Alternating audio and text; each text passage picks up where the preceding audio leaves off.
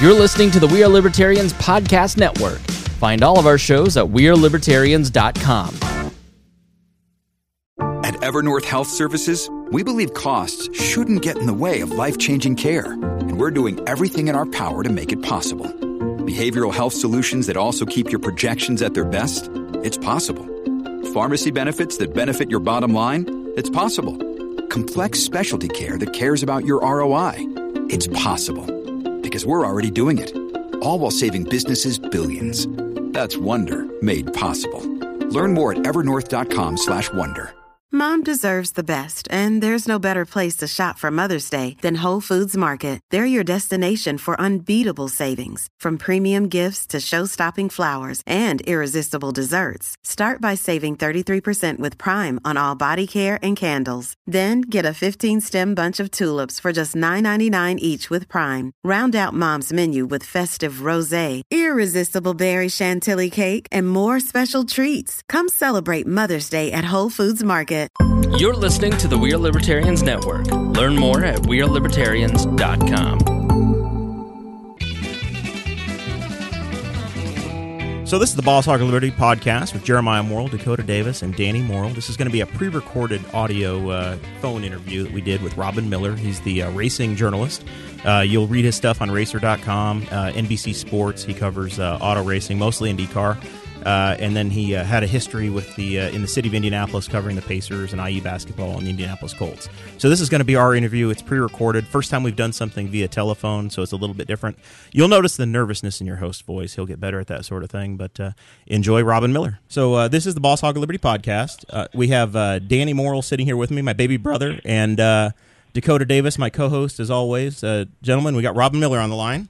How's it going, Robin? Good, fellas. I want to be able to Good call to you. you. I want to be able to call you R like JMV does, though. Yeah. Uh, that was that's the that's uh, a friend of mine I used to race with in USAC, Bobby Grim Jr., whose dad was Indy 500 Rookie of the Year in 1959. Was the guy that first started calling me that? It's just easier. It's easy. It's just everybody has a nickname, and that's the easiest nickname of all. Uh, It could be a lot worse. Yeah. Oh yeah, oh yeah. Well, Bill Vukovich used to call me Bird Boy, and that stuck for. I got call, I was called Bird Boy all through the '70s. That's hard to live. That that's a tough one to live down. What's the origin of that nickname? Well, just Robin, Bird Boy. So, Oh, okay. You know, That's that obvious. So our, our show base is out of Henry County. You're from you're from Anderson originally, and spent some time in Muncie too, right? Well, I was born in Anderson, and then my parents moved to Indianapolis. Gosh, when I was like one or two, and then I went to Ball State for two quarters before I flunked out. And let me just tell you something: you got to work at it to flunk out of Ball State, boys. That's not an easy thing to do. There was a uh, a The meme party was school of the Midwest. There was a meme running around Ball State today with uh, David Letterman, and he said that Ball State was the Harvard of, of Muncie. I, I went to Ivy Tech in Muncie, so it's like the Ivy Tech of, uh, of Muncie, I guess. Yeah, That's the uh, it, it's the, the lowest end of the university scale in uh, in Delaware County. Right. Letterman was a Rhodes Scholar compared to me at, at Ball State. We used to joke about that because what's interesting is, so Dave gets fired from Channel 13. He's doing the weather, and his the, his final the final straw was when he said there were there was hail the size of cantaloupes falling in Beech Grove, and they fired him on the spot. That's it. You're out because he's always making fun of the weather, which should be made fun of. So Jeff Smulyan, who owns uh, Indianapolis Monthly, uh, you know, the radio station uh, 1070's fan, um, countless radio and TV stations across the country. His very first station, his father helped him buy a, a, a station that was a religious station. It was an AM station over on the southeast side of Indy. So he hired Letterman to be the three o'clock to six o'clock drive time guy, and they hired me to do the sports. Now, can you imagine the people that used to listen to that show every day, thinking they were going to get some kind of religious, uh, you know, they they were going to be preached to, or they were going to be, they were going to talk about the Bible or the scriptures or whatever they want, and suddenly David Letterman shows up at three o'clock to six. He wasn't really a big religious guy, so that was kind of a culture shock. So I always, whenever I see David, you know, Letterman comes to four or five races a year, so whenever I see him, he's we usually get around to talking about his glorious start in radio. You were uh, you're you're also joined by uh, Dakota Davis here, and he's a a graduate of Tri High, uh, Tri High, I guess elementary and the high school. Yes, both Uh, in the same building. Now, Tri is the uh, the school that uh, uh, Marion Pierce went to, uh, or he was at Lewisville, and that became Tri. So yeah, Lewisville, right? he's like the uh, the basketball legend before Steve Alford in uh, in our part of the world, and uh, you know I, I didn't know if you, uh, you you had any comments on his career or his history. Well, just you got to remember back then to score them as many points as he did, and, and it changed during my lifetime. Sometimes freshmen were eligible to play, sometimes they weren't. Then you had the three point line. You know, when I think about Louis Dampier and Billy Shepherd and Rick Mount, Billy Keller, David Shepherd, do you realize what even Steve Alford? You realize what how many points they'd have scored if they had a three pointer? So to think that Marion Pierce scored that many points when there was no nothing but two but, but two points for a basket, and the, there was you know the games were slowed down, and you know there was it's an amazing statistic that he scored that many points in the year he did it in. Right. Yeah, Marion Marion Pierce. Uh, we've I've actually gone uh, been vacationing with him a, a few times. Like, uh, yeah, and You Marion- wild man. yeah, yeah. I, he uh, basically uh, my my wife's family and uh, and him and his family have uh, the same condo in uh, in Florida, and uh, my one of my best friends, actually the best man at my wedding, his his grandfather is good friends with Marion Pierce, and he told a story of one time him and Marion got pulled over. And Marion apparently loves to eat like fast food burger joints, like it, it's kind of his thing. And so Marion gets pulled over on the on the side of the highway, and uh, for some reason the the police officer like had asked to open the door because he recognized Marion, wanted to meet him, and all of Marion's uh, fast food wrappers and everything went flying out the door um, into a cornfield, and uh, Marion Pierce and this state trooper and my my best friend's grandfather were out in a cornfield chasing down Burger King wrappers and, and cups in the in the cornfield. And if that's not a better rep- representation of Henry County, then I I just don't know what is. Well, I don't know. I I like Mark Dismore's go kart track. That's pretty cool. Yes, it is. Yeah, so Dismore, he's uh, he he founded that track out there, and I, I don't think locals understand the kind of gem they have. It's it's truly world class. You know, in September they have the Robopong out there, and they've had the Dan Wheldon tournament or the Dan Wheldon weekend. It's gone away the last couple of years, but I mean, you've had five or six Indy 500 starters come out there every every year for that thing. It's like an all star race in the fall. Well, not to mention a lot of Indy guys go there during the season just to stay sharp when in between races. I mean, there's but, but Mark Mark was a hell of a race driver in his own right, and of course, you know, him and his dad started his dad started the karting business and and kept it going all those years in Greenfield. So, uh, to it's it's really a world class go kart track and in Henry County. So it's I don't know a lot of people know about it, but all the you know the the people in the industry all all have high regard for it just because they saw how he laid it out and and he's got every kind of corner you can have and it's it's pretty fast and pretty challenging. So that's what that's what that's what it's all about. That's what guys want. Have you had a chance to run out there on one of the rental carts yet?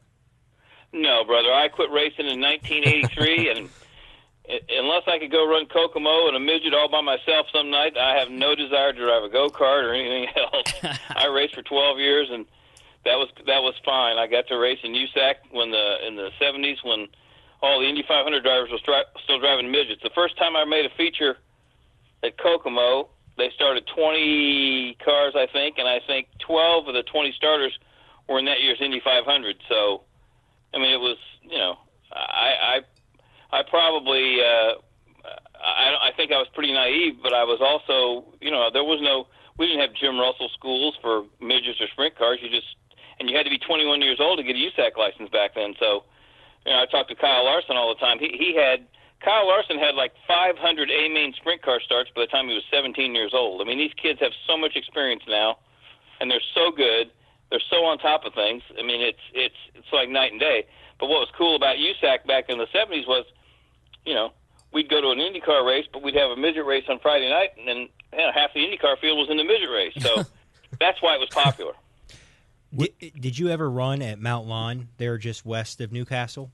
No, you know, I never did. I've been to a couple races, but that, they had some core midget races. They had a US I don't think USAC ever ran there, but it was it was always a it was always a place that was it's been around forever and had it's had it had a pretty good following for a while. I don't know how it's doing. Is it still doing okay? They do some tractor pulls out there now, but it's closed. I lived about Oh, okay. I lived about oh, a mile and a half west of there, and every Saturday night it would be a great time. I'd be having a party going on at the house, and we'd set up signs in the front yard, and people'd stop and honk, and it was, it was a really, really pretty good time. But going out there and watching people uh, after the races were done uh, take their own street cars out there and daily drivers out there and race against each other side by side is hilarious because I'd hate to have to explain that to my insurance agent on why I planted my, my Buick into the wall just on a Saturday night at the track. Oh yeah. Well, Kokomo used to have. I think it was Sunday nights. It was basically all the, the only rule was you had to have a seatbelt and a helmet, and you could bring anything you wanted on the track, and they'd line twenty or thirty cars up, and these guys would get all sauced up and go out and take the old lady's car and destroy it, and probably not remember what happened the next day. So it, they finally put a stop to the old spectator races because it was a little too risky. I think the insurance people said, I, I, "This is not a good idea." Well, that's pretty funny though. Yeah, you'd have to put a. Nowadays, I think they at least make put a roll cage in it and, and take the glass out. I, I, I worked out at the speed. I worked out at the Speedway for the PR department. I worked for Jan Schaefer, and he always used to tell me about all the horrible things that Bobby Unser used to do to uh, rental cars, bottoms of lakes, driving them around Daytona, things like that. What What is the worst thing you've ever heard a race car driver do to a rental car? Well, Bobby Unser and Al Unser were in a league of their own. They were they were so they they were so destructive that they could not rent a car in the continental United States for three years. so what they had to do was they had to they basically, if you were naive enough to not know their history, uh, and they'd said, "Hey, you know, uh, we really need we need you to help us rent a car here this weekend. Uh, we'll pay you up front, and you know, don't worry." So they got a couple guys to do it, and probably the worst thing ever was I think it was Mosport or St. Jovite. I can't remember which one it was, but uh, a really cool road course in Canada. A lot of windy uphill corners and just a real scenic place. And, and the track was kind of on top of a, almost on top of a mountain. So they got poor old Jerry Grant to rent him a car, and they they were all standing around, and nobody had ever seen the track before. They said, "Well, let's go out and take a hot lap." And so Jerry Grant, they all started running for their cars, and Bobby Unser took Jerry Grant's keys and threw them 50 yards away. So Grant was the last guy to leave. Well, there was a right-hander that was blind, so he went over this right-hander, and it was a, a downhill right-hand turn. It was pretty fast. So Bobby Unser parked his rent-a-car in the middle of the track and got out of the car and ran over the side of the road. and Jerry Grant came across the came over the bat came over the hill and going about 70 miles an hour and T-boned and just destroyed both just destroyed both Oh cars. my god! And of course, everybody laughed. That was funny. So they got Grant's radiator fixed uh, well enough that they the thing was it would at least it would at least roll. So what they were saying was, look, we're terribly sorry. That was a terrible joke. We'll take the car. Let's take the car back. We'll get another rent a car, and we'll, you know, we'll push you. We can push. We can push you back to the rent a car place, and we'll go slow. Well, of course, Jerry Grant, if he hasn't, is not traumatized enough, he gets in his car, and the Unser brothers start pushing him down the hill, and they start going 40, 50, 60. they push him off the hill. He rolls about 40 yards down an embankment. A tree stops him. I mean, he could have. I mean, he could have easily died, but that was just that was funny. They loved it. That's the way it was. high, high risk lifestyle, and that's the way you go with. So we've got a, a Facebook live stream, and we got questions coming in from people, and they're uh, a lot of them are Henry County folks. They're asking about who the uh, who our Henry County uh, 500 racers have been, or people that have tried. And I, growing up, Danny and I lived on uh, on Messick Road in rural Henry County. There's a guy named Dick Frazier who used to bale hay uh, up the road from us, and I think he was a he was an open wheel driver. And I think in the 50, 40s or 50s, he he tried to qualify. Do you know that name at all? I just know the name, but I mean, I, I was born in '49, so that's a little before me. The- yeah, you're not Donald Davidson. We don't expect you to have have all of it. No, them. I mean, I, I got a lot of old pictures of old drivers, and I know that I know the name Dick Fraser. I don't know if he ever made Indy or not. Yeah, I think he I think he had heard he had qualified, but never uh, never got there. Another local guy uh, that hasn't had his chance and probably at this point isn't going to is Tracy Hines. I know he had a, a pretty bad accident a couple years ago and it kind of ended his ended his shot, but he was another one that was in the you know in the Tony Stewart genre and never never had the opportunity at the 500. Well, here's the thing about Tracy. If Tracy would have been born 20 years earlier, he'd have been a star in, in IndyCar because you had to run the pavement and the dirt, and the guy was a hell of a race driver. He was a multi-champion in USAC, Now, a lot of people said Tracy was his own worst enemy because he was always saying things he shouldn't. All Tracy was was honest. He he he would say, "Well, I've won this championship, I've won that championship, I've won this many races, and nobody's given me a ride yet. So what am I supposed to do?" He was just merely stating the facts. I mean, we were at Nazareth once, and he was elite. I think he won the USAC race that day. It might have been a Silver Crown race, but we were standing on top of his motorhome watching the IndyCar practice, and, and I said, "Have any of these IndyCar owners ever come talk to you?" And he just started laughing. He said, "They have no idea who I am."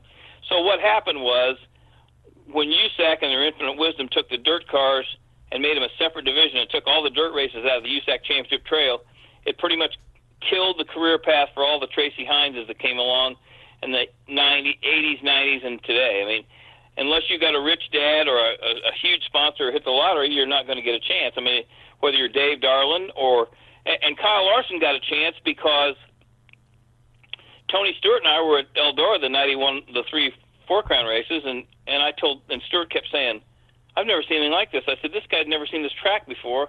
And Eldora is a tough place to learn because you got to run up against the fence, and it's not easy.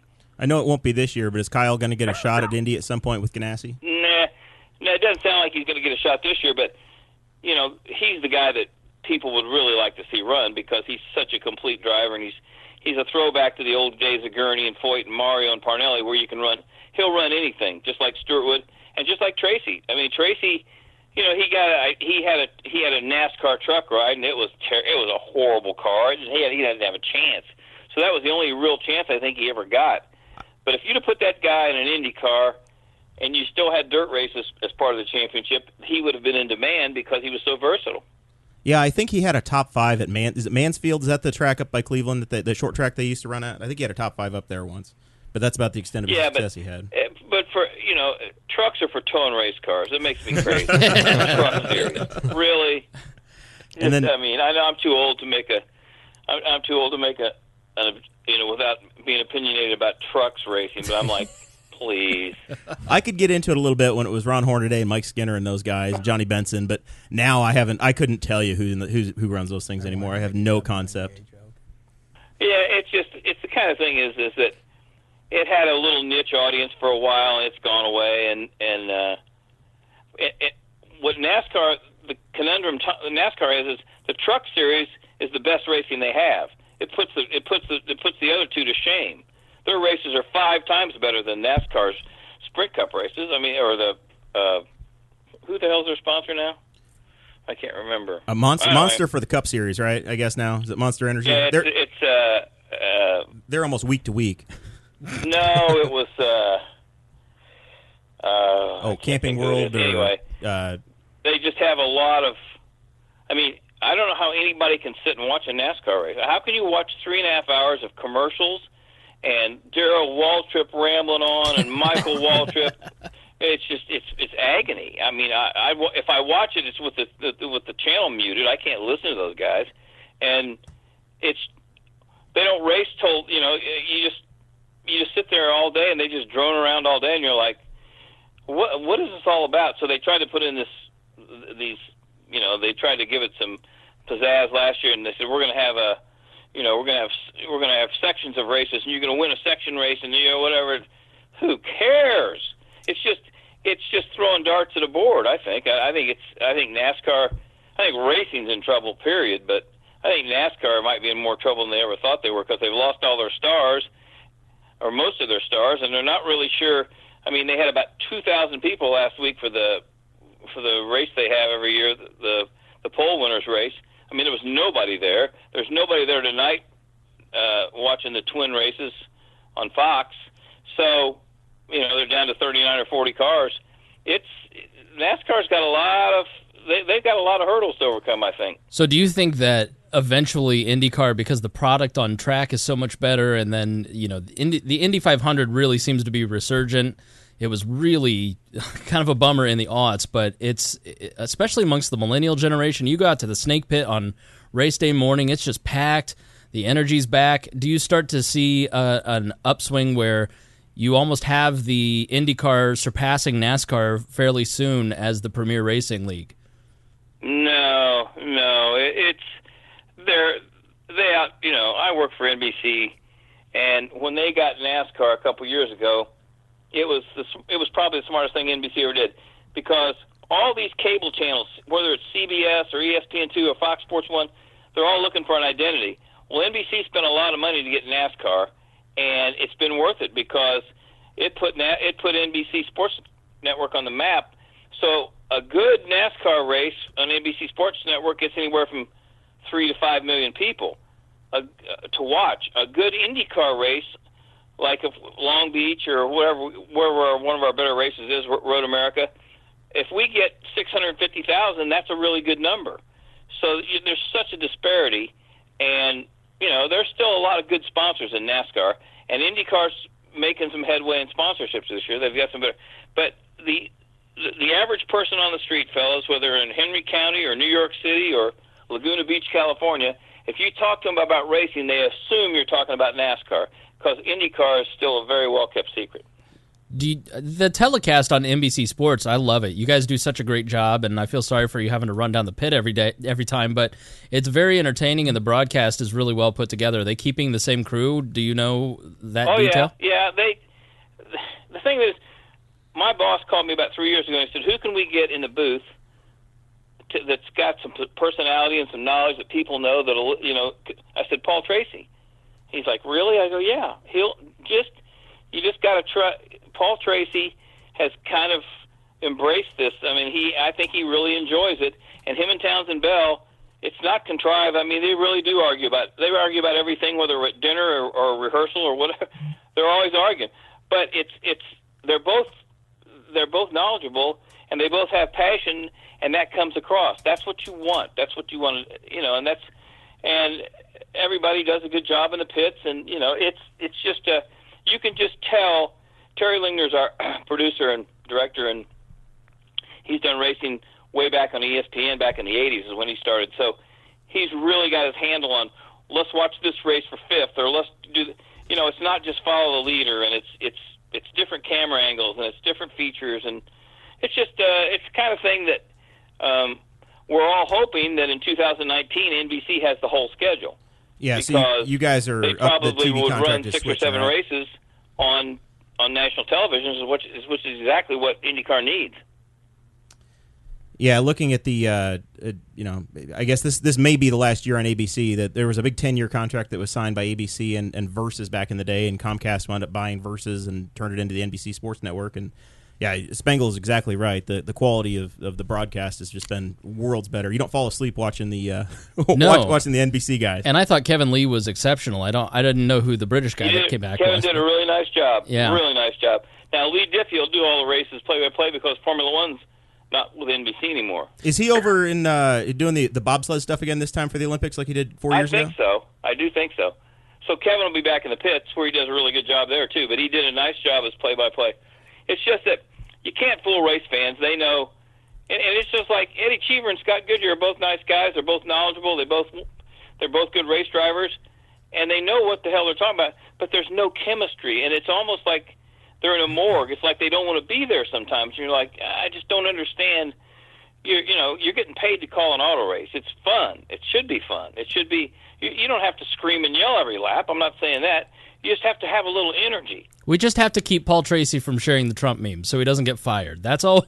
I think that should be your main goal for the next year, so he doesn't well, get any there's hot water. no. you- There's no. Uh, it's Paul Tracy. Is it's it's tough to keep him in check. You never know what he's going to say. That's why we love him. yeah. So, Robin, who has been your uh, your favorite personality to cover over your tenure and your career? Oh, I, I probably AJ and Dan Gurney and Mario and Parnelli. Those four guys probably and Jim Hurtubise, who was my first hero in racing. But those are the guys. You know, I mean, I talked to Dan New Year's Day for about 45 minutes, and then he caught pneumonia a couple weeks later and died. And, and I was, you know, I just I think about how lucky I've been in my. This is the 50th year I've covered IndyCar racing, and I think about how you grow up and you have heroes like they were my heroes growing up, and I go get their autograph at, at the Speedway or Raceway Park or the Fairgrounds, wherever they were running. Then I started working at the Star, so I started writing about them. Then they all, then we became friends, and um, I did a column a couple weeks, a couple years ago for Racer, might have been last summer. On July 4th, I just called all four of them up, and uh, on July Fourth, and they were all at home, and we just BS for about 20 minutes. And I wrote a story about how lucky I was that I could just pick up the phone and call those guys, and we could talk about the old days or what's going on now. And what we're not going to see, and it's nobody's fault, but we're never going to see somebody like AJ that says what, what's ever on his mind 100% of the time. Stewart was Stewart's the closest thing I've seen. Tony Stewart was. I enjoyed. You know, Stewart was. He was such a, a breath of fresh air for NASCAR because you know, he didn't care what people thought or he he just said what was on his mind. He was racing, and if he was mad, then he he let you know it. If he thought somebody was an idiot, he'll let you know. Well, that's the way racing is. Racing's a volatile sport. It's an emotional sport. You know, you're hanging your ass out there, so you know you get mad pretty quick, and and you know there's not there's not a lot of time sometimes to cool off. It's not like basketball or football where you got a 20 minute grace period. Somebody sticks a mic in your face right after you get out of the car or right after you walk back from a crash. So I'd say Foyt's probably you know, I mean, and Mario is the guy that we call whenever anybody has a question about somebody or somebody passes away or there's a rule change or there's a date in history. Mario is the most eloquent spokesperson IndyCar racing's ever had. He's also probably the greatest ambassador. I've never seen him turn down an autograph. I've never seen him turn down a, a photo. I mean, he never forgot where he came from, and that's what's so cool. And Parnelli's just the same way. He's he's not around races like Mario is, but um, those guys were still are still legends and still people are still they're still revered because of what they came through. They came through the most dangerous era in racing. They survived it. They were fabulous race drivers that could drive anything with four wheels. And, and Gurney and I were talking the last time I talked to Dan. He said he, kind of, he felt kind of sorry for the the guys today, like Scott Dixon, who are just you know all they get to run is an Indy car 16, 17 times a year and a maybe a sports car race here and there, but they don't get to go out and race every weekend in something different. He said he just feels sorry for today's generation of drivers because that's what they missed. Yeah, I mean Gurney, he won he won at Riverside about five times in a stock car. Never practiced or never never ran the full series. Just did that. He ran, you know, he ran Le Mans. He obviously ran Indianapolis, and he was the uh, the only guy to build his own car and win an F one. I mean, he's just just there's yeah, no one comparing. You'll never you'll never see that again. Never see that again. And that's what I said. That's why I usually go. I usually went out on New, on Christmas Eve. I'd fly to L.A. because my sister and my nieces live there, and I'd get Parnelli and we'd go over to Gurney's and have lunch. And we always, wherever we went, people would stop and get their autograph. And Parnelli used to say, "Well, I can't believe anybody knows who we are." First of all, and secondly, I can't believe anybody wants our autograph. Mm-hmm. and I said, Rufus, you have no idea what you guys meant to people. And, and that's, they, that's did that's they ask the thing who the hell this guy the toughest is? thing now about IndyCar is Scott Dixon's probably one of the best drivers of the last 25 years, easily. Great guy, hell of a competitor. Probably could drive anything if he, you know, put him in a mid-year sprint car. He could probably learn how to do that pretty quick. And he could walk down any street in the United States and nobody has any idea who he is. He gets robbed in the Taco Nobody. Bell. That's what happens to Scott Dixon now. But I worry about, you know, it's just like Josef Newgarden. He wins a championship. He's an American. He's well spoken. The fans love him. He's got a great sense of humor. He's he's he's uh even though he sounds like he's from Sweden, he's from Tennessee. and since he's won the championship, there hasn't been, you know, they took him to a couple auto shows, but there hasn't been any national TV commercials about him, and there hasn't been any. I mean, it's just nobody knows who these guys are. Unfortunately, a lot of the sponsorship is business to business now, isn't it? It's not the consumer brands where they're selling Budweiser on TV or Right. McDonald's, and it's just you know, I mean, Dixon got the new sponsor this year, and it's a great thing that he's got he's got the bank behind him this this time. But you know, it, it's it's just they're disconnected from what they had been and having having the first class, you know, in in store promotions that they had before. Now you've got a you know a corporate you know, a corporate bank sponsor. And, and uh, do you think it hurts having Helio leave the sport except for the 500? Oh God, yes. I mean, if Kanaan didn't get a ride, you're going to lose your two most popular drivers in the same year. I mean, every year for the last ten years, Kanaan and I take drivers and PR people, and we go to the state fair one night. So we, you know, we've taken Will. Will- One year we had Will Hinchcliffe, Pagenaud, Graham Rahal, Conor Daly, and Dave Furst usually films it for Channel Six and does a five or six minute stand up. And I swear to God, all you have to do is follow us around for an hour, and you cannot imagine how many people know who Tony Kanaan is. I mean, cops, kids, older people, blacks, whites, Latinos. I mean, we're driving. You know, I said, Kanaan, I said, how how is this possible that you're always who? How do these people know who you are? He goes, I don't know. so, but it's and, and Helio, of course, be, between his personality and Dancing with the Stars and winning Indy three times, those are the two guys that are probably by far the most recognizable people to just the average person. The, so the, the two most exciting 500s I've been to uh, and fan response were were the year the Wheldon second win, which was obviously because of the turn four crash and him crossing the line in a, in a miracle, and Kanaan winning in, it, with the KV car. That was unbelievable. He's my favorite. It was yeah, the, the crowd just absolutely erupted when TK won, and I think it's because he just doesn't take himself seriously and he's relaxed, and you don't get that sense from a Josef Newgarden yet, where he still has something to prove. Whereas you know Tony Kanaan and Helio Castroneves don't really have a lot left to prove. Uh, they're still mega competitors, but they're not. They're more relaxed because they've got more experience. Yeah, well, and with TK too. Here's the thing: what you got to remember is he's when you've had a career like he's had, and he was kind of becoming the Lloyd Ruby of the Indy 500. He was leading all these laps and never winning the race. Michael Andretti, Lloyd Ruby, those are the two names that and, all the races that they've won. And you're thinking, okay, it might never happen. And he pretty much resigned himself to the fact that he was always going to be good at Indy, but he might just be snake bit and never win the race. Hell, Mario only won it once. Look all the laps he led. Mario led one more lap in Indy than AJ Foyt and won one race. Hmm. AJ won four. So, but Kanaan winning Indy just it just made his whole career. I mean, because he'd been so close, and something something happened to him. So, uh, but his sense of humor, the way he interacts with fans, same with Helio, and I think. Uh, Actually, we broke the story last Ju- early July. We were in Iowa, and, and Marshall Pruett, who who covers IndyCar racing with me at Racer, we we broke the story about Helio. This was going to be his last season, and I had to go. I had to go find him between practice and qualifying, and I said, "Hey, brother, I know this is a terrible time to bring this up, but I got to talk. To, I'm going to write a story, and it's only fair that you get a chance to respond." And I said, "I hear this is it. That you're going to be a sports car driver full time next year with Montoya." And he said, Robin, all I can tell you is this: I got a contract with Roger Penske for next year to drive a car. I don't know where, what car. I'm not sure what series, but I'm driving for Roger Penske. Well, that told me exactly what I needed. You know, he didn't. He didn't say, "Oh, that's crap. That's not going to happen." And Roger Penske never. They never really denied it, so we pretty much knew it was true. But the outpouring of the fans really responded, and they still are today. The fans are like, "That's crap. He should be running the whole series." And the other thing is, how many people are mad that Montoya's not running Indy because Montoya could still win the Indy 500 as good as he is. He's not that old. Not he's far. still plenty competitive. Not far off at all. So- So right now, you and Rob, you and uh, you and Marshall have a piece out on Racer.com right now, kind of handicapping or, or looking at the field in the 500. Uh, and you guys are coming up with about 34 cars right now, you, with the uh, with with Danica's slip up and maybe getting a, a fourth Coyne car for Conor and some other some other possibilities. Yeah, I mean, you know, you when you do this as long as I, you can't you can't write everything you know, and you can't burn people that tell you stuff off the record, and you can't you got to protect your sources. But you know, you got Sage Karam and Terry Hildebrand are going to run for Dreyer Reinbold. Servia's going to run Rahal's third car. Conor's going to run Coyne's fourth car. Danica's going to run Ed's third car. So you're going to have 33. You've already got 33 cars locked in right now. 33.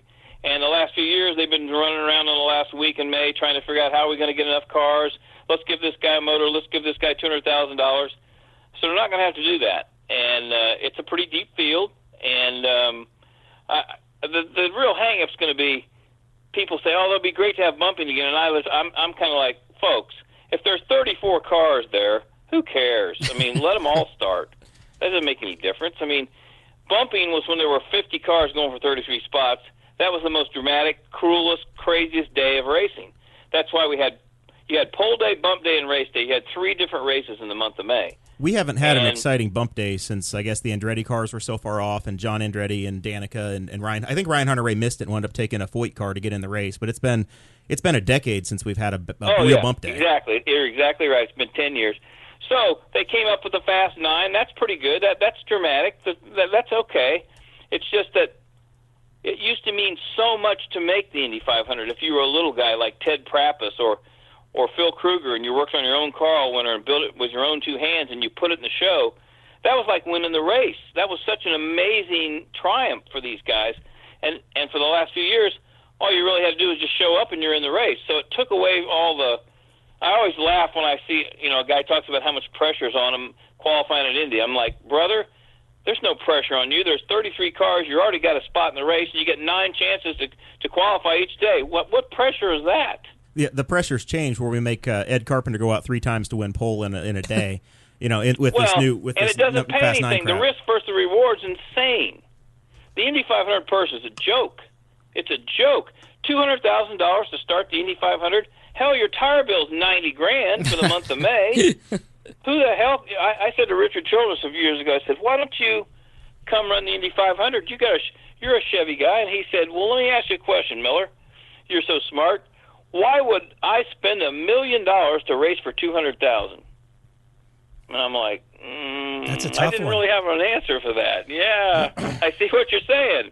Okay. Well, I said, if you got a good sponsor, you could. He goes, yeah, I get you. But he goes, you know, he said, if that purse, you know, if it was what it should be, and he's, you know, I mean, the Indy 500 should pay five million dollars to win, and, and probably pay five hundred thousand or six hundred thousand just to start the race. Then you could give a guy a chance to run the whole season, and maybe somebody from IMSA or somebody from the World of Outlaws or USAC or NASCAR would come field a car for the Indy 500. Because if you could put a sponsorship deal together and it cost you seven hundred thousand dollars, and you were going to make six, five or six hundred thousand just for lining up and showing up, then then you could justify it. So speaking of the 34th car, poor Buddy Lazier, who I think is really It's an time for Buddy to quit, fellas. Yeah. It's not. What is Buddy's the deal? Wonderful guy. He's got a beautiful wife. He's got both arms and legs. You're not going to prove anything. Just now, there, his son Flinn is a pretty good little driver, and I know they want to keep this team around until the kids. He's not. He's a pretty good little open wheel driver. It's just that at, at some point you have to say, okay, this is just this is just throwing bad money after good. We can't beat anybody. No real reason to do this. So yeah, Dakota Davis is sitting on my left. He is 22 years old, born in 1996, the same year Buddy won his last Indy 500. he's an adult. He's married. Yeah, he he's a has a, married man. house. That's, that's the truth. So, and I guess they, they're trying to put a body kit together. That that's always kind of a last minute effort for them, and hopefully, I guess hopefully they keep that team going and they have a shot for to run to run other drivers down the line. But you don't want to turn into Marty Roth, right? Right, and you, and, and Flinn Flinn Lazier, I've re- I watched him race last year at, a couple times, and he's a good little driver. He's only 19, I think, or 20 years old, and he's a hell of a skier, and and so he might have a future in this thing. And they want to, they want to, they know how hard it is to get a ride, so they want to make sure that you know they'd have something for him. So what's Conor Daly's uh, prospects? Is it going to be another Pat McAfee situation with uh, with the Barstool people, or what's his? Uh, d- d- any idea where his uh, where his funding is this time? Well, I think there's a guy named Thomas Burns that's going to help him, and I think they're going to have a they're going to have one of the armed forces is going to be one of the sponsors. It's going to be pretty cool. Very cool. Yeah, he had the patriotic car with McAfee, the Shirts for America thing, a few years ago. So obviously he's a, he's very, becoming a very high profile guy for IndyCar, and they need to they definitely need to have him. He keeps he keeps advancing on this this reality TV thing he's doing on CBS. So he's got to they got- they got to do something. Well, he did a good job last year for Foyt, in especially the last six races. But when uh, you know when somebody comes along this like this Matheus Leist and brings three or four million dollars, um, you know you get bought out from your ride. That's basically what happened to him. That's the way it goes. I mean, you were you were Graham Rahal's number one uh, number one supporter for two or three years. While he had the same thing happen to him, and it takes it takes time. Ryan Hunter-Reay bounced around the series before he finally found a good ride too. Absolutely. Look at Ryan Hunter-Reay. He was testing a he was testing Robby Gordon's truck one summer. That's what he was doing. I remember doing a story on him, and he's like, "I think my career's probably over." I mean, he comes back and wins the championship, wins the Indy 500, and certainly one of the guys to beat every every weekend. But like Graham learned a really good lesson. I mean, he got a he got a ride right away with Newman Haas, and then it went away. So he had to go out and find sponsorship on his own. So he spent one whole winter just driving around, interacting with board of directors and people. And, and he grew up a lot there. And he had a couple tough years with Ganassi, and everybody said this guy can't drive. He's just another rich second generation kid. He's uh, him and Marco ought to go start their own team. Blah blah blah. well, if you watch Graham when he was nine, I watched. He started running champ cars when he was 17 years old, and you could tell right then he had it. He could go out and throw a lap together at the end of a session and make the fast six. And it's just been in the last three years where he's really. I mean, racing's all confidence, but he's got some. his crew, his pit stops are good, his engineering department's really good, and he's just he's you know he's driving exactly the way that I thought he would. I mean, I, I expected him to win a couple races a year. I mean, he's contended for the championship three straight years as a one-car team, boys. That's pretty impressive. Yeah. And they've got a pretty good team put together for next year with uh, with Sato and whatever backing he has. They're gonna the, the Rahal cars have been really they've been winning practice. weren't they the fastest in Phoenix? Yes, every session. Every session. Wow. All four sessions. Wow. Graham was fastest in one, and Sato was fastest in the other three. And see, Graham's engineer, Eddie Jones, went to Sato, and then Graham got an ex-Penske engineer, Tom German, who's been kind of in charge, l- looking over the whole the whole team, and uh, they've clicked right away. So, you know, it's it's like anything else. Josef Newgarden, I mean, he had the same engineer with Ed Carpenter for three years, Jeremy Milless, and they won races, and they and they they made everybody sit up and take notice. Like, are you kidding me? These guys, this little team's out there kicking everybody's butt. That's pretty impressive. So that's what got him his ride with Penske. And when you when you actually see what Conor's been through, he's had a different engineer every every year, and different teams and different cars, and the guy can drive a race car. You know, he needs probably a little. He needs to get a little better qualifying at, at qualifying and stuff. But it's all about getting confidence and having the same person that you can trust that understands what you need in a race car. It's not magic. You just got to, you know, he's, you know, now he'll go drive for Coyne in May, and Michael Cannon is one of the engineers, and, he really likes Conor, and they and they did really well together a couple years ago. But you got to have some continuity, or you don't have a chance. Sato was one of those people that was a surprising. He was surprisingly popular. I've been to 26 500s out of my 34 years, and I remember growing up and all these Ferners coming in here and Fittipaldi sucks. And but Sato, when he won, I was a little nervous about it, but he's been surprisingly popular, and I think you see why when you see his personality.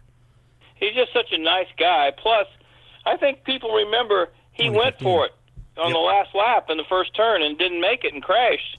But he did exactly what a race driver is going to do at the Indy 500. He's trying to pass Dario to win the Indy 500. I think people kind of admired his spunk. You know, he's like, no, no attack, no chance. And he has he has all these different sayings, but he uh, he's a, he's a delightful guy. And, and I think what we really don't realize is is he is such a star in Japan it, and and the Orient. It's he he can't go anywhere. I mean, he's a god. You can't even imagine it. So it's uh, he's he's he's just you know uh, he's he's represented. Hey, and he's really good about the tradition of the Indy 500 and how much he likes you know the Borg Warner and the milk and all the things. And he's he's you know, he's been back here three or four times just to do things about the tickets and the and the Borg Warner Trophy and all that. So I think you're right. I, think he was a very popular winner, and you would probably have not thought that five or six years ago. The Japanese fan base is incredible. I met Robin. You and I met at Long Beach, I think, two years ago, and Takuma was driving the uh, driving for Foyt at the time. And there were I, I met a, a fellow, and uh, we did the best we could to communicate. He had flown over from Tokyo, I guess, and he was head to toe in Sato gear, and we flew back. He came in for Long Beach, and then he flew back again in uh, in May that year to come to the race. I think he's come back every year. The the the fan base over there is absolutely rabid. Yeah, I just kind of wish we still ran Motegi because the last time we ran Motegi, it was the first time that uh, that that Sato was in the race, and you couldn't get a ticket. And this racetrack, boys, is out in the middle of nowhere, and you couldn't get a ticket. I've never seen anything like. He had arm guard. He couldn't walk ten. Women are throwing babies at him, and they're all crying. Oh my God, it's Sato! Touch my baby! Oh, this is good. I mean, you're like, holy cow! This is this is. You don't see that very often. So speaking of Motegi, Danica, she, uh, obviously that's where her big win was at. Uh, do you think do you think she accidentally slipped up in her interview with uh, with the NASCAR media, or do you think she was uh, do you think she was trying to get some some play for the 500? No, I think she slipped up because they they had it. You know, they they had they had a, pretty big plan to have a big blown out press conference, even though we, all pretty much knew it was going to be Ed because that just the way it, it it was pretty simple to figure out after you found out the Dreyer Reinbold thing. That and that, I guess a lot of people still thought maybe that's where she was going, but uh, I think the way that I was watching Dave Furst and the way that she said it, yeah, she said, "God, I haven't done that before." So, um, yeah, I do think that was a mistake because they wanted to have, you know, and they'll still have a, a big press day. It's not going to hurt it. It, it is kind of neat that it's going to be GoDaddy again. It's kind of coming full circle back to her, one of her, you know, her biggest sponsor in the in the series over time. Well, not to mention, it's inter- she's the most polarizing figure. I mean, people either love her or hate her. There's no middle ground. You guys know that. But it's like, how could you have watched this woman run Indy and not be impressed that she always did a good job? She was always competitive. She was always in the. co- She was always, you know, top two in what two races? I know she was second well, in she one. finished, I think she finished fourth. I think she's finished third, fourth, and fifth. Weldon passed she her to was win always competitive. When he won his She was first always race. competitive at Texas. Uh, her and Tony Kanaan had one of the great races of all time for second place at Homestead. And all these people that say she can't race or she can't drive and she's just a pretty face and she's a marketing machine and blah blah blah. blah. Okay, Motegi was a fuel mileage victory. Great. I mean, I that wasn't one of her best races. That just that was just you know just the way it worked. But she's not the first person to win a race in fuel mileage. But if you watch this woman race on places like I just talked, her and Sam Hornish and Ryan Briscoe had a great race one night at Texas. I think she she, she wound up third, but she led a bunch of laps. People just are they're ignorant. It's like pay attention here, folks. She can drive a race car. I mean, and she can drive a race car fast. There are certain tracks. I mean, nobody was ever nobody ever thought she was going to do any good in NASCAR. She got she got she can't handle a big stock car. That's not, that's so far outside of what her her wheelbase is. I mean, her her you know her gun sights have been for her whole career. I remember when she was getting ready to go and she had finished second and beat Kanaan for second at Homestead. And I said, why would you want to go to NASCAR, where you're going to be one of 28, one of 38 people, you know, and, and here you got a chance to really do something. And she's like, man, I got to go where there's where I'm wanted and where people. And IndyCar really didn't make a, an effort to keep her, which was kind of sad because how do you let your biggest name get away? And they never lifted a finger. She may lead laps. I don't know if she's. I, I don't know if she's going to be a win. You know, she's probably not going to win this race. She's coming in from She's wherever. not going to win this race. but I'm she may- sure she may lead. I'm not. I'm not saying she's going to lead laps. I'm saying the car's changed. It's a much. It's a much tougher field than when she left the IndyCar series, and it's going to be a struggle. And I, I, but I still think it's based on what she's done before. How can people say, "Well, what's she ever done at Indy? What's she ever done? She never. You know, she won one race, big deal. Penske let her win that race. Blah, blah, you know, oh, geez, it's just like you can't argue with people. Sometimes you just kind of just shake your head and say, "Okay, you know everything." Yeah, I think it was partly the fact that she was a woman. I mean, there's just, there's just no way around it. And uh, you always heard that about Lyn St. James. But I also think that when she was younger and she was around the track, she didn't do herself a lot of favors. And that's sort of always been the, the rap on her. But she was always super competitive. And I think that feeds kind of into it. I mean, I remember when she threw her helmet during qualifications and it's like everything she did was polarizing. There were people who were like, "That shows her competitive spirit," and they're like, "Oh, she's a whiner." But I think you need that sort of drama, and I think Well, that's what we talked I about with Tony Stewart. You need somebody who is polarizing, that makes people feel an emotion, as opposed to, you know, just a a nice Canadian boy. Well, she's this tiny, pretty little gal that's running an Indy car. She's leading the Indy 500 with inside of 10 laps, and the noise that day, I've never heard anything like it. yep. And again, that's the kind of thing where you've got to capitalize on that. And IndyCar did a little bit, but not nearly what they should have. Not, not they, they, they didn't. You know, Sports Illustrated cover the first Sports Illustrated cover in 20 years, and it just, uh, you know, it's. Uh, I just think. Uh, I I just think she's she's along with Sarah Fisher and with Simona Di Silvestro, those are the and Katherine Legge, all four of them have. They were the Janet Guthrie and Lyn St. James never raced anybody in the IndyCar. They went backwards.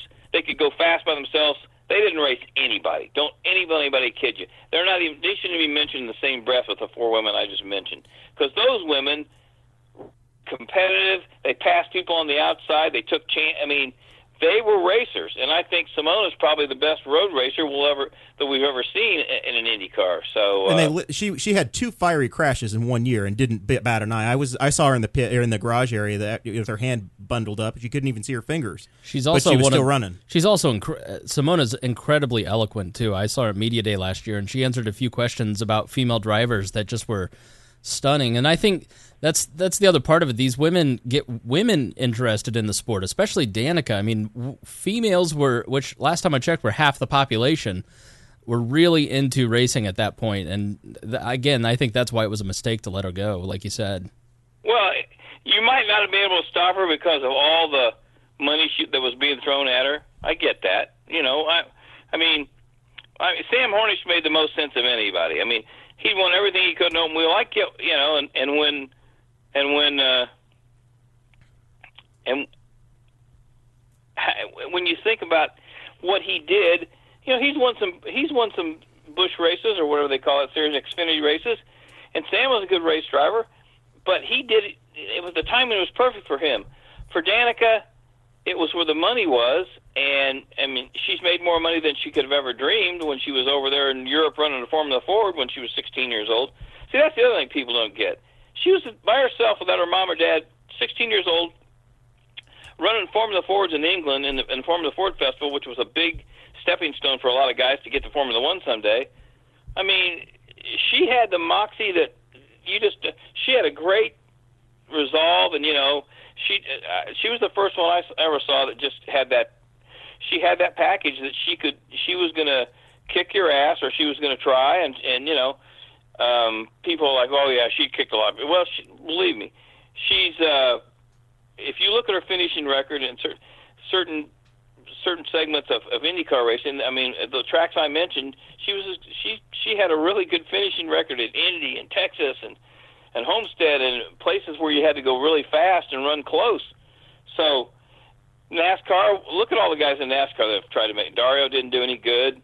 Uh, PT did okay for a while. He got punted a couple times, and you know, other than Foyt and Gurney and Mario, I mean, we really never had any IndyCar guys do that well. But how many NASCAR guys have won an IndyCar race? Nobody. I mean, right. Foyt and Gurney and Mario all won the biggest races you can win in NASCAR, and no NASCAR guys ever come close to winning an IndyCar race. So I want to hear about, you know, who the best drivers are. That's another argument that makes me tired. Yeah, Stewart's probably about the only crossover being an Indy, IRL champ. I know it was a thinned out field at the time, but the, you know, right, championship right. on both sides.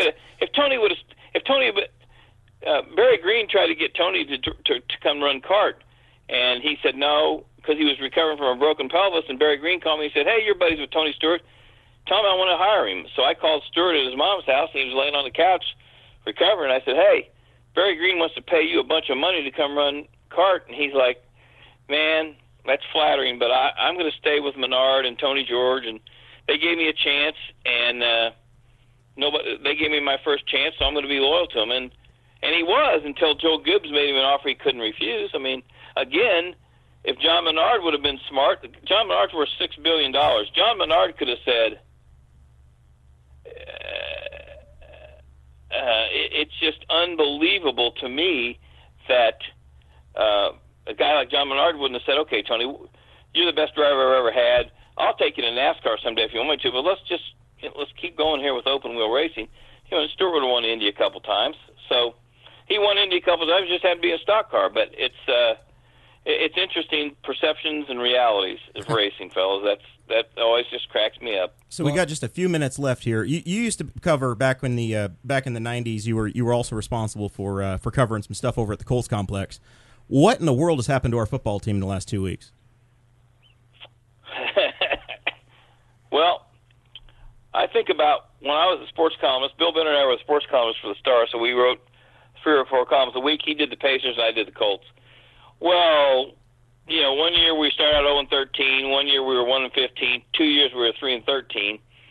And it was just nobody wore Colts jerseys. Nobody cared. And then Jimmy Irsay got smart and said, you know what? I'm going to go get me a football guy. So he went and got Bill Tobin from the Bears. He got Jim Harbaugh. We almost made the Super Bowl. If there had been instant replay, they would have been in the Super Bowl because Pittsburgh would have never scored one of their touchdowns. But that's another story. I'm still bitter anyway, about it. So you get Peyton Manning and you spoil this city, and everybody's like, everybody thinks you know you're supposed to win 12 games every year. Well, that's not how it works. it just happened to work because we had Peyton Manning, and then Chuck Pagano, who I never met, seemed like a really nice guy, but he seemed like one of those guys that was a perfect coordinator. He wanted to be buddies with everybody. You can't be buddies with everybody. And what I like about Frank Reich is the first thing he said was, "We're going to have discipline. We're going to be disciplined." and that's that's going to be first and foremost. And I think that was one of the things that happened to the Colts is, you know, nobody was really held accountable, and they stunk the place up. But what people have to remember, fellas, is that Frank can't come in here and turn this thing around. Even with Andrew Luck as good as he is, we're still not a very good football team. We're we're the fourth best team in the AFC South, talent wise. Oh, it's so it's going to take two or three years for this team to, you know, I, I think Ballard seems to be pretty sharp. Give these guys a chance, but it's a two or three or four year process. That's what people have to remember. And our fans are so impatient because they were so spoiled by Peyton Manning. It's like, no, folks, this is the reality of pro sports.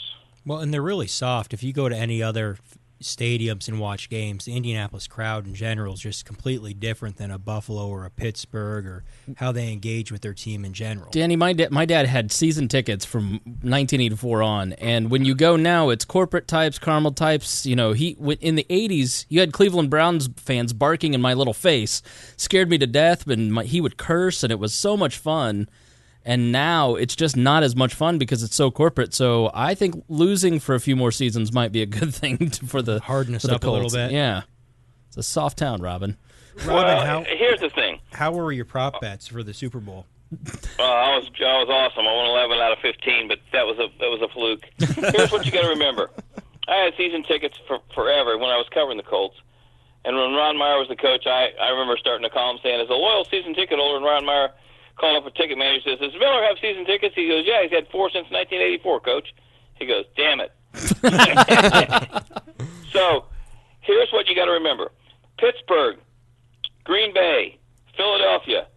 They sit out in all kinds of weather. They start tailgating at seven in the morning. They start drinking at seven in the morning. There's some obnoxious human beings in Philadelphia and Pittsburgh, boys. Don't ever mhm. kid yourself. They booed the most Pope. Obnoxious fans you will ever meet. But they'll sit out in those elements: rain, snow, 20 below. Our fans barely come back for the third quarter after they get done drinking. Well, if the And roof's like, open, you don't know if you why need did you buy a ticket if you're not here to watch the game? You can drink any time. At half always the used to make me crazy. I just I'd watch the people. I'd watch all the empty seats.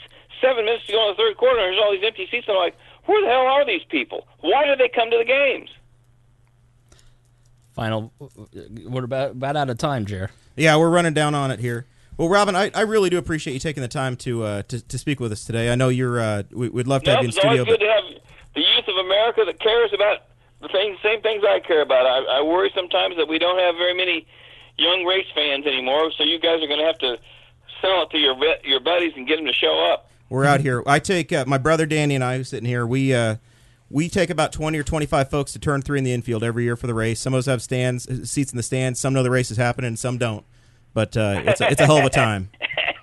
Well, that's what always happened though, is when you, you know, people that used to go to the snake pit and get hammered and they lay down, they watch the first two laps and they pass out and they wake them up for the last ten. Eventually, got old enough to buy tickets and they became fans.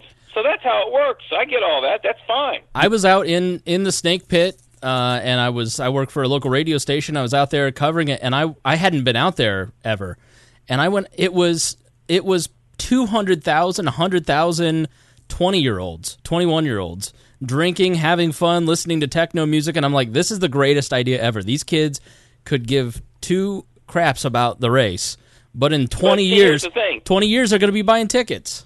Well, you hope they are, but I'm not sure that's true because I just don't see the people. I don't see that passion of let's follow this driver, or let's go drive to Mid Ohio, or let's go to let's go to Gateway. I don't see. I just don't see that. I, I just don't. Uh, I hope I'm wrong, but I don't think. Uh, I don't know. The product's I- I so don't- good, though. I don't see that crossover like I did when I was growing up. I don't think kids care about cars anymore. You guys do, but I just don't think kids do. Yeah, that's a good point. A lot of lot, a lot of twenty year olds don't even get their driver's license now. It's I it- know. it's the craziest thing. They don't even care about driving. I'm like, what? You can't even see the motor on a car anymore. You open up the hood and it looks like a piece of plastic. Right.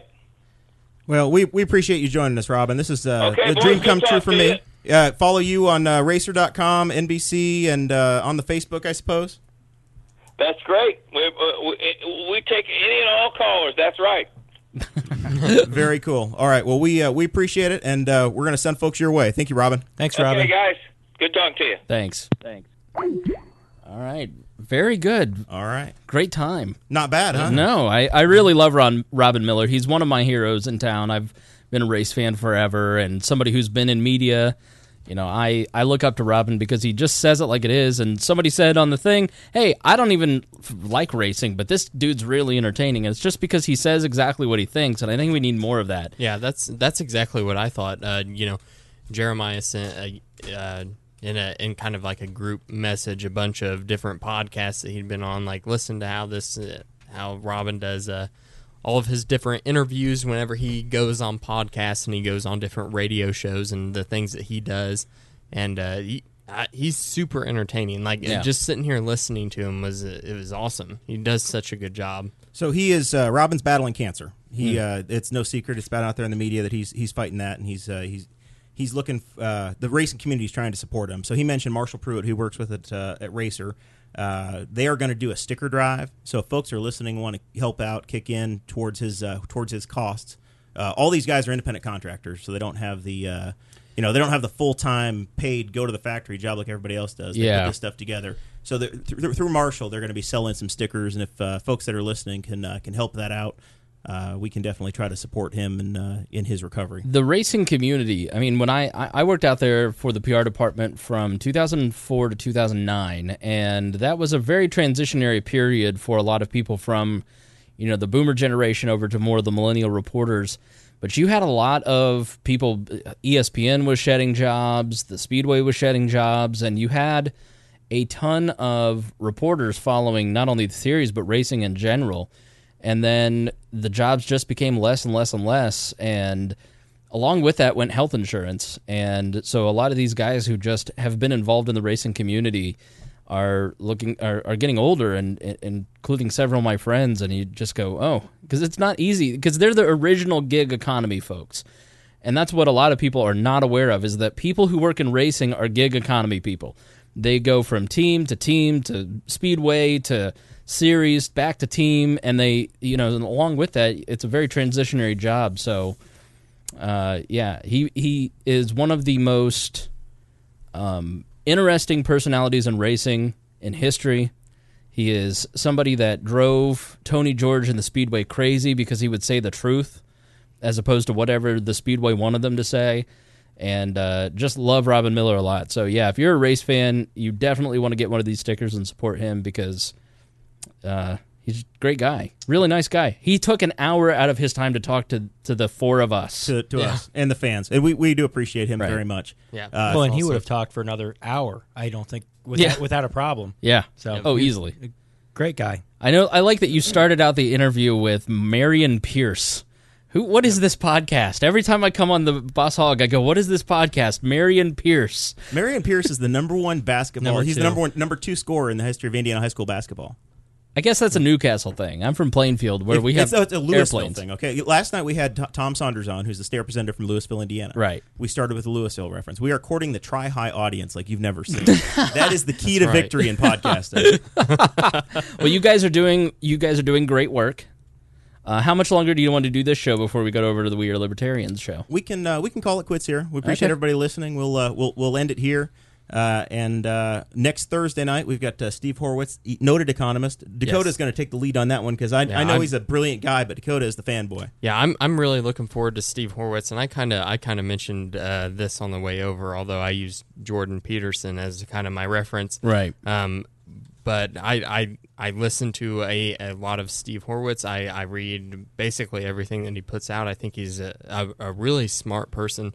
I really enjoy everything that he does. Love it. I love his wife. Sarah Skwire is a great human being, and she's also a very accomplished libertarian thinker herself. That's awesome. Yeah. But uh, one of the things that I'm nervous about, Chris, and uh, you know, you've obviously on We Are Libertarians, you've had a lot more experience with uh, with people than what I have coming Yeah. through, and uh, one of the things I'm nervous about is just I I don't I don't even know how to ask a person at that level questions. First You of all, I mean, you you mentally you have to go. You're not. We're not on the same level. We're on the we're on the same level. You know what I mean? Like you guys, I could tell, and this is why I hate doing interviews. We are libertarians, which we're going to do the We Are Libertarians episode right after this on the We Are Libertarians page. We're going to talk about the uh, the shooting, but I don't like to do interviews because of the nerves that Jeremiah was having This before is the it. very first time I've done a telephone interview. This is episode Right. 44 of Boss Hog. Right. The very first time we've done telephone, and we had I don't know about four minutes to put it together to get Yeah. the, to get the data working, and that was that. Not It's- it's You know how. I like to plan. I know. drove really fast. That wasn't on me. Yeah, no, it was there was a whole cat incident that Spangle Oh, my- may or may not get into uh, my, on his show. my but poor was- kitty it got her was head terrifying. stuck. Yeah, my I, my heart was breaking. I don't know how I could No, ever be a parent. But I'm not. I'm not talking about in as in a level on a on a personal level. Sure. But I'm. I mean, just solely based on intelligence. Well, and you, yeah. Uh, so I don't know because I, I'm of moderate intelligence myself. Uh, but I think you just kind of have to stick to your guns a little bit because I think he unnecessarily picks on Jordan Peterson, and I think uh, why is a good question. Yep. And you know he he, is he does it unnecessarily. He is he is, but he may have a, a, a point of view that we just haven't heard anybody talk about yet. You know, and he was very much uh, abused.